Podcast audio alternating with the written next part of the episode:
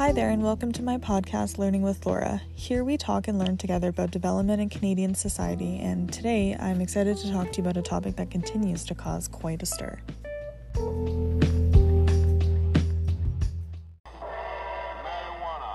the burning weed with its roots in hell. Today we're going to be talking about the legalization and decriminalization of cannabis in Canada. This relatively new action by the federal government will be analyzed by first outlining the history and the intentions behind the legalization of cannabis. Then we'll discuss the development approaches that we're taking to address this issue in Canada. For example, a public health approach, top down community development approach, and Eversley's multi level and areas of development approach. As a surprise element of this podcast, I will also briefly speak with an employee of a licensed recreational cannabis retail store in Orleans, Ontario, to hear about his opinion on the federal rollout of cannabis products. Cannabis has been used for hundreds of years as a natural remedy for various illnesses and afflictions. According to Dr. Susan Boyd, a British Columbian author, professor, and member of the task force on marijuana legalization and regulation, Cannabis was used in the 19th century as an ingredient in many medicines, which claimed to treat, and I quote, everything from asthma to stomach ulcers. Boyd says that these products were legal, advertised as plant based, and could be easily found in catalogs from Sears and the Eaton Center. Smoking cannabis, on the other hand, what was, is what was uncommon and considered delinquent during this time period. Boyd explained that cannabis was vilified through the idea of the other, the other being foreign individuals coming to Canada with drugs and other dangerous products. Another example of this is the use of opium by Chinese individuals, stereotypes and racist suggest- suggestions that Chinese men would influence white women and youth, stealing them from their families to commit crime and become addicted to drugs. As such, race based policies to criminalize drug use were enacted in both Canada and the United States, policies which included cannabis. Cannabis was officially added to the confidential restricted list of criminalized drugs in Canada in 1923 as part of the 1923 Narcotics Drug Act Amendment Bill in the House of Commons. Many thought they'd never see the day, but the legalization of cannabis is here and promises to be one of the largest legal, consumer, and cultural shifts this nation has seen in a very long time. On June 19, 2018, the Canadian Parliament passed Bill C 45, the Cannabis Act, to legalize and regulate the production, distribution, and consumption of cannabis. The medical use of cannabis had been present in Canada since the 2001 Marijuana Medical Access Regulations Act in the House of Commons, but this process required a doctor's support and signature before Health Canada permitted you to purchase cannabis from them or provided you with a license to grow your own supply. Legalizing cannabis for the general Canadian population came after years of hinting by Prime Minister Justin Trudeau to legalize and decriminalize cannabis in Canada. This was a major action to take both domestically and internationally. In fact, Canada was the first G7 country to take this step. According to Jean Francois Crépault in Frontiers in Public Health, this step was taken by the Canadian government as a way to monitor cannabis growth and production through a public health approach. The idea the government had in this case was to basically take cannabis from the unregulated black market and introduce it to legal, regulated methods of development and production. In the context of cannabis legalization and regulation, Crépault says that the attribution of a public health approach means that the considerations of risk factors for harm, availability of product, and education are of the utmost importance. Regulation and reporting of growing methods, testing potency, and safe packaging with appropriate warning labels are examples of this development from a public health perspective. If you fast forward to today, March of 2021, you'll see that the federal government's public health approach to cannabis legalization has been realized and handed off to the provincial and territorial governments to manage themselves. In Ontario, the governmentally regulated distribution process comes from the OCS, or the Ontario Cannabis Store. It is on this website and through this company that cannabis manufacturers can post their products and retail businesses can order the products for their stores. The OCS and all other Ontario cannabis companies are heavily regulated by the Alcohol and Gaming Commission of Ontario, otherwise known as the AGCO, who ensures that all applicable legislation is followed across the province. Legally, retail sellers in Ontario are required to ID every single person who enters their store, are only permitted to sell up to 30 grams in dried cannabis flower or its equivalent in other forms, and are not allowed to offer discounts on cannabis products or openly advertise cannabis outside their licensed store. Now that we've roughly learned about the history of cannabis in Canada, let's talk about the development approaches that were taken to address this issue in Canada. We spoke earlier about the public health approach to development that Crépault offers in his article on cannabis legalization, but what other development approaches have been used to address this issue? To start, this whole process in which this piece of development took place was through government initiative. This means that it was a state controlled development, starting with the federal government, who created the change, to the provincial governments, who now control the market for cannabis production and sales. There are four major policy areas for development within state controlled development, all of which relating directly to two other development approaches known as top down and bottom up approach. These two approaches to community development are also discussed in David Hannis and Jason Brown's book on community development in Canada, originally published in 1968. The top down approach is when a goal and a process are imposed on a community and followed through after sufficient community, political, and financial support is found. So, in state controlled development, um, macro and microeconomic, political, and human resources development policies are examples of this top down approach. Bottom up approaches, on the other hand, assume that the community will decide what their goals, objectives, and intentions are for itself. Back to the state controlled development approach, human development policies are example of this bottom up approach. Now, in the context of cannabis legalization, it was 100% a state controlled development because without the federal government's initiative to legalize it within the House of Commons, it would not have occurred.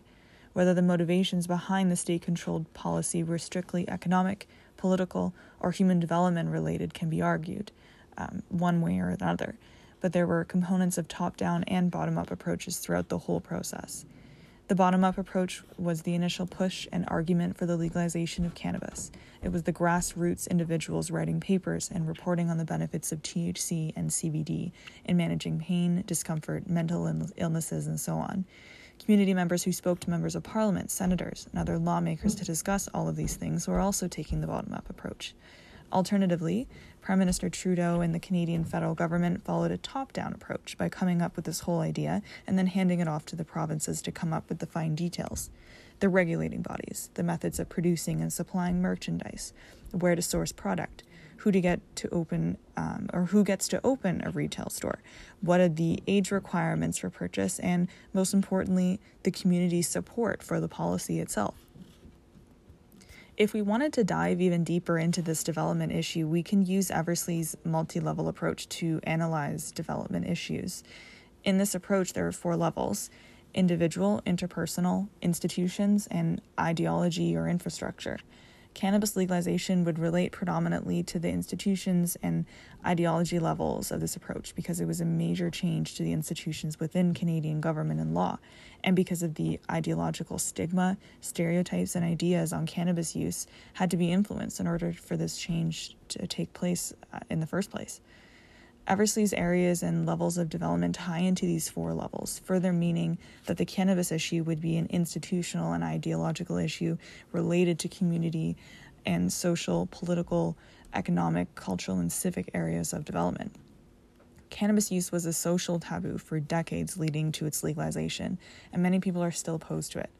Health concerns and youth using cannabis are still large concerns within communities. Changing this perspective amongst the general public is a huge culture shift and will be for a number of generations to come. Economically, the federal and provincial governments are making money by being the only authorized dealers of cannabis, period.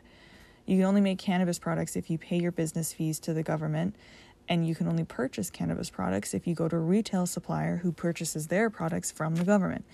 This becomes a civic issue when you look at the legal side of this and see how many people have been arrested charged and incarcerated in Canada related to cannabis since its uh, criminalization in 1923.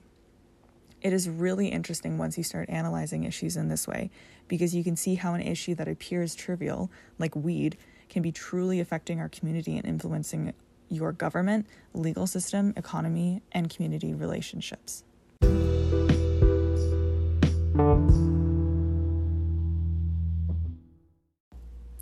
Speaking of community relationships, today we'll be talking to someone from my community who can speak on the impact of this development from the perspective of a retail store.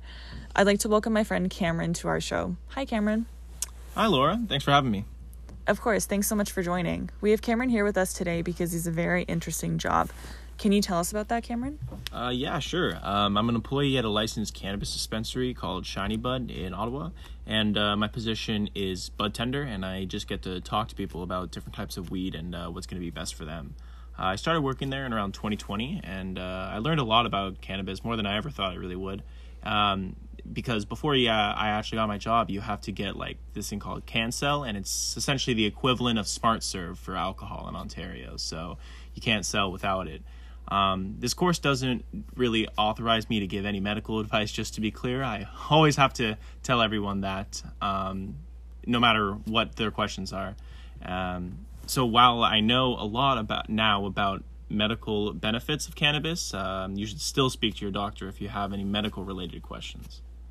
That's really interesting. I've learned a lot doing my research for this podcast as well. I also didn't realize how many components there are to think about with cannabis. Can you talk to us about what um, impacts, like social impacts, you've noticed as well as someone who sells recreational cannabis?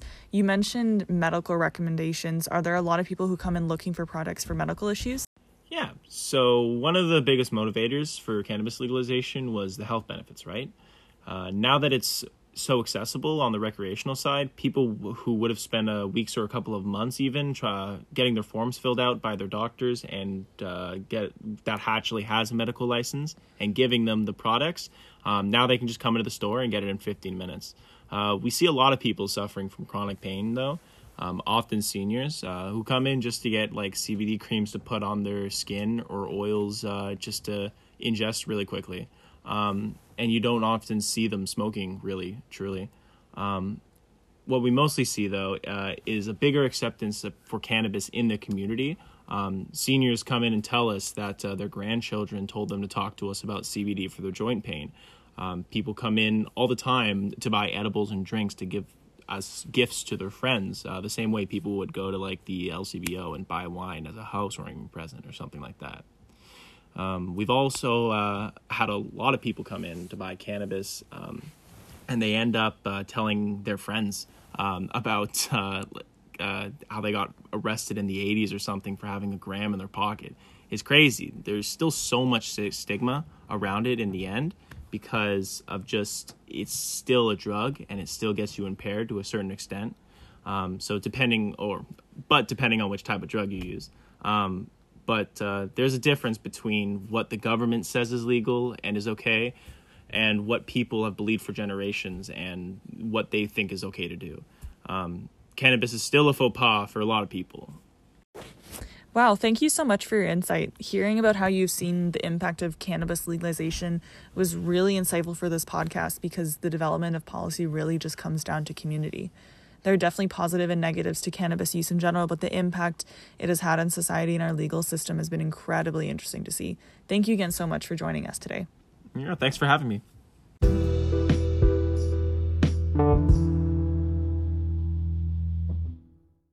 One exciting show we had today. We learned about the history and progress of cannabis legalization in Canada, the various development approaches which can be applied to this issue, and heard directly from someone who works in the industry.